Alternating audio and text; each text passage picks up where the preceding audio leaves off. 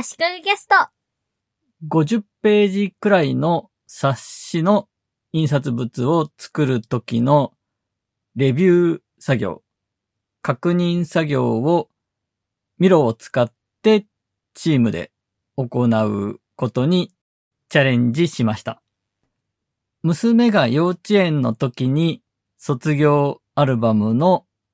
デザイン、レイアウト、DTP 的な作業をボランティアで受け負ったことがあるんですが、今回話すのもそれと似た感じの案件と言えば詳細をぼかしつつニュアンスは伝わると思います。なので、プロ集団ではないので、プロが雑誌とか本を作るにあたっての構成作業というようなシビアなものではなく、関係しているメンバーがともかく内容をチェックできる。ある程度の合議性の中で進めていくにあたって、内容を確認してないという人が出てこないようにとか、気になることがあったり、間違いを見つけたら指摘できるように、今、紙面のレイアウト、デザインがどうなってるかを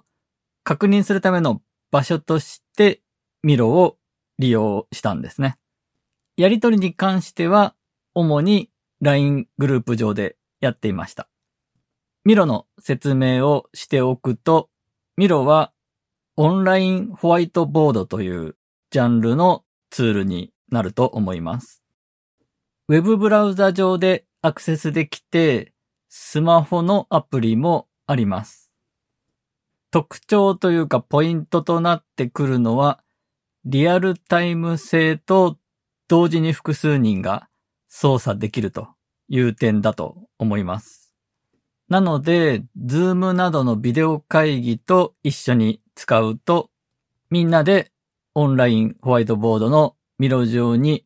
付箋に文字を書いてペタペタ貼っていってアイデア出しをするとか、ウェブページとかアプリなどのユーザーインターフェースをこんな感じにしようかなと。ミロで図形ツールで形を書いたりとかできるので、まあラフな感じになるとは思いますが、ミロ上で図形を作って配置して、ああでもない、こうでもないと、配置を変えたりする様子をみんながリアルタイムで見られますし、じゃあ今度ちょっと私が配置してみますと。誰でも操作もできるわけですね。ただ今回の冊子のレイアウト確認では、そこのリアルタイム性の部分はそこまで活用はしていません。それでもミロを使ってみようと思った理由の一つとしては、キャンバスの広さ、ホワイトボードとして使えるエリアに大きさの制限が基本的にはなくて、50ページ分の冊子の見開き状態のものをダーッと並べていったものを縮小して全体像を俯瞰する、眺めることもできますし、拡大していって見たいページの見開き2ページを大きくして見るということができて、そこの操作感も快適で眺めやすいと思ったんですね。雑誌の編集部で見開きごとにページをプリントアウトしたものをホワイトボードに磁石で貼っていって眺めてるという様子をドラマとかドキュメンタリーで見たことあるんですが、それと同じようなことをデジタルでできるのがミロだなと思ったんですね。構成するための構成ツールのようなものはいくつかあるんですが、基本有料ということと構成することに特化しているので、さっき言ったような全部のページを俯瞰して眺めつつ特定のページを大きくして見るみたいな快適に眺めていけるような見せ方が構成ツールだとできないと思います。ミロは工夫すれば無料プランでもグループで使えるという点もメリットでした。あとは、リアルタイムで更新がかかるので、常に現在の出来上がってる紙面の状態が最新のものにアップデートし続けられると。細かい話ですが、ウェブページの場合は、仮にページが更新されても、更新される前のページを開きっぱなしだった時には、自動で新しくはならないんですね。ミロの場合は常にリアルタイム更新なので、たまたま誰かが見ている時に、私がミロ上でページを新しいページに差し替えたりの作業をしたら、たまたま見ている別の人のページもリアルタイムで更新がかかるという仕組みになっています。あと、ミロを使った理由の一つとしては、私が個人的にミロを実際の案件で使ってみたかったからというのもあります。で、前置きが長かったですが、実際に使ってみてどうだったかという話に移ります。構想としては、台割という最初の段階のどのページにどんな内容が入るかの割り振りがテキストで書かれてるくらいの状態からスタートして、写真などの素材をミロ上にざっくり並べた状態でチェックしてもらって、確認済みのページをどんどんレイアウトしていくという感じで進めたかったんですが、そこまではできませんでした。これはスケジュール的に余裕がなくというか、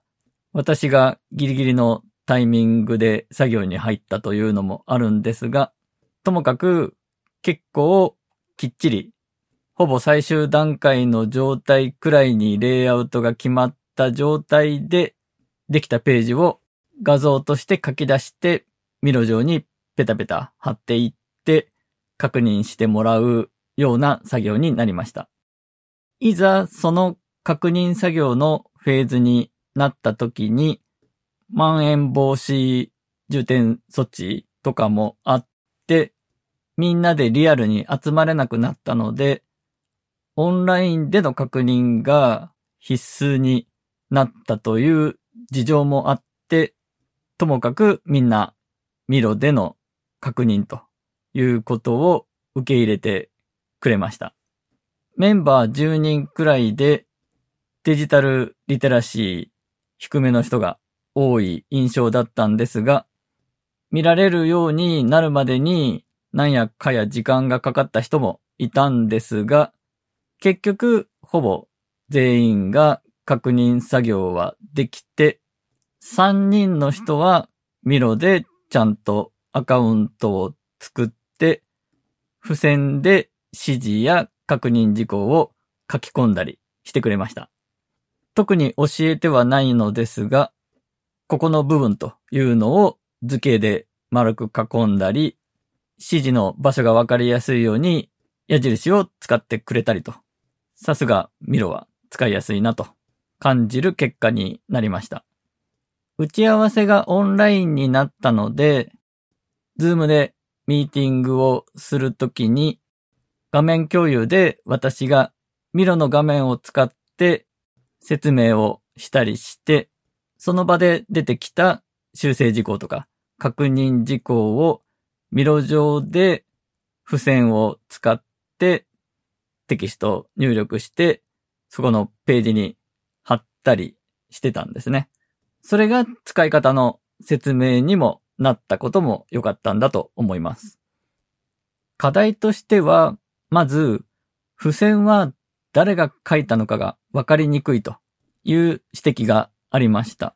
これは付箋を選んで情報を表示させれば誰がいつ作ったか、その後誰が編集したかとかの履歴が全部わかるんですが、情報を見ないとわからないですし、なおかつ、ユーザー名を変なニックネームとかで付けられると、これ誰だろうっていうのがわからないので、そこは運用上の工夫は必要だったかなと思います。付箋に必ず名前を入れるとか、人によって付箋の色を決めるとかですかね。ちなみに付箋を貼るとか画像を追加するなどの作業の履歴は時系列でまとめてみることができることを私は随分経ってから知りました。できるだろうとは思っていたんですが、見方がわからなかったんですね。あと、今回のようなデザインの確認で、そのページのデザインがどんどん更新されていった時の過去の履歴を残しておくという機能がないんですね。ミロの機能で履歴を使って巻き戻すということはできるみたいなんですが、そうじゃなくて、そのページの修正される一つ前、二つ前と遡ってどこが変わったんだっけと確認できるようにするのが、ミロの機能としてそこまでは求められないと思うので、運用上で何とかする方法が必要だと思いました。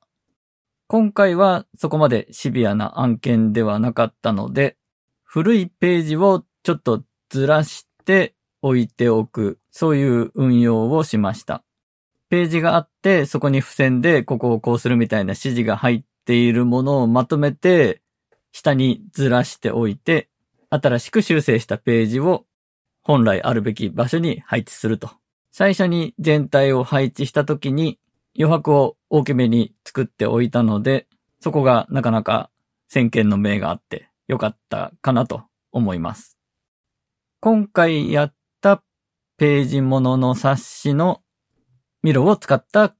確認作業というのはなかなか良かったんじゃないかと思います。個人的には使っていて気持ち良かったです。使っていて楽しいツールなんですね、ミロは。私としては。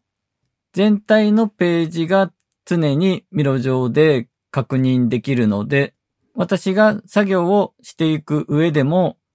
どこまでができていて、どのページができてないのかとか、他のページどうなってたかなと確認作業にもミロは役立っていました。そして今回みんなで使ってみて、デジタルリテラシーが低めの人でも使ってもらえそうな手応えも感じました。今回は以上です。